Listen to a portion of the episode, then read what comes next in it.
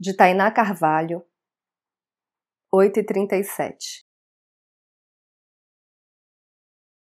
Aguardo o eclipse sabendo que se aproxima o fim de um mundo, um conjunto de células que respiram e dão a luz.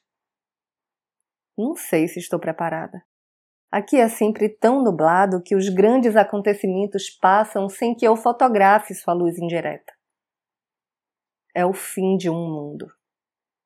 Ainda há as esperanças, os milagres, os desejos, as rezas. Mas a tênue linha da margem escura entorpece meus dedos que contam os minutos a menos.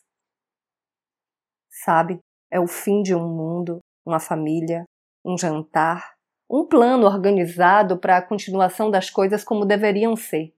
Mas o choro no travesseiro é permitido e o medo enrolado no cachecol é aquecido.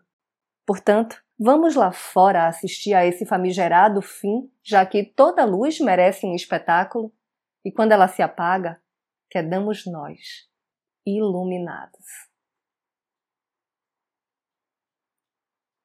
Eu sou Renata Ettinger e esse é o Trago número 138.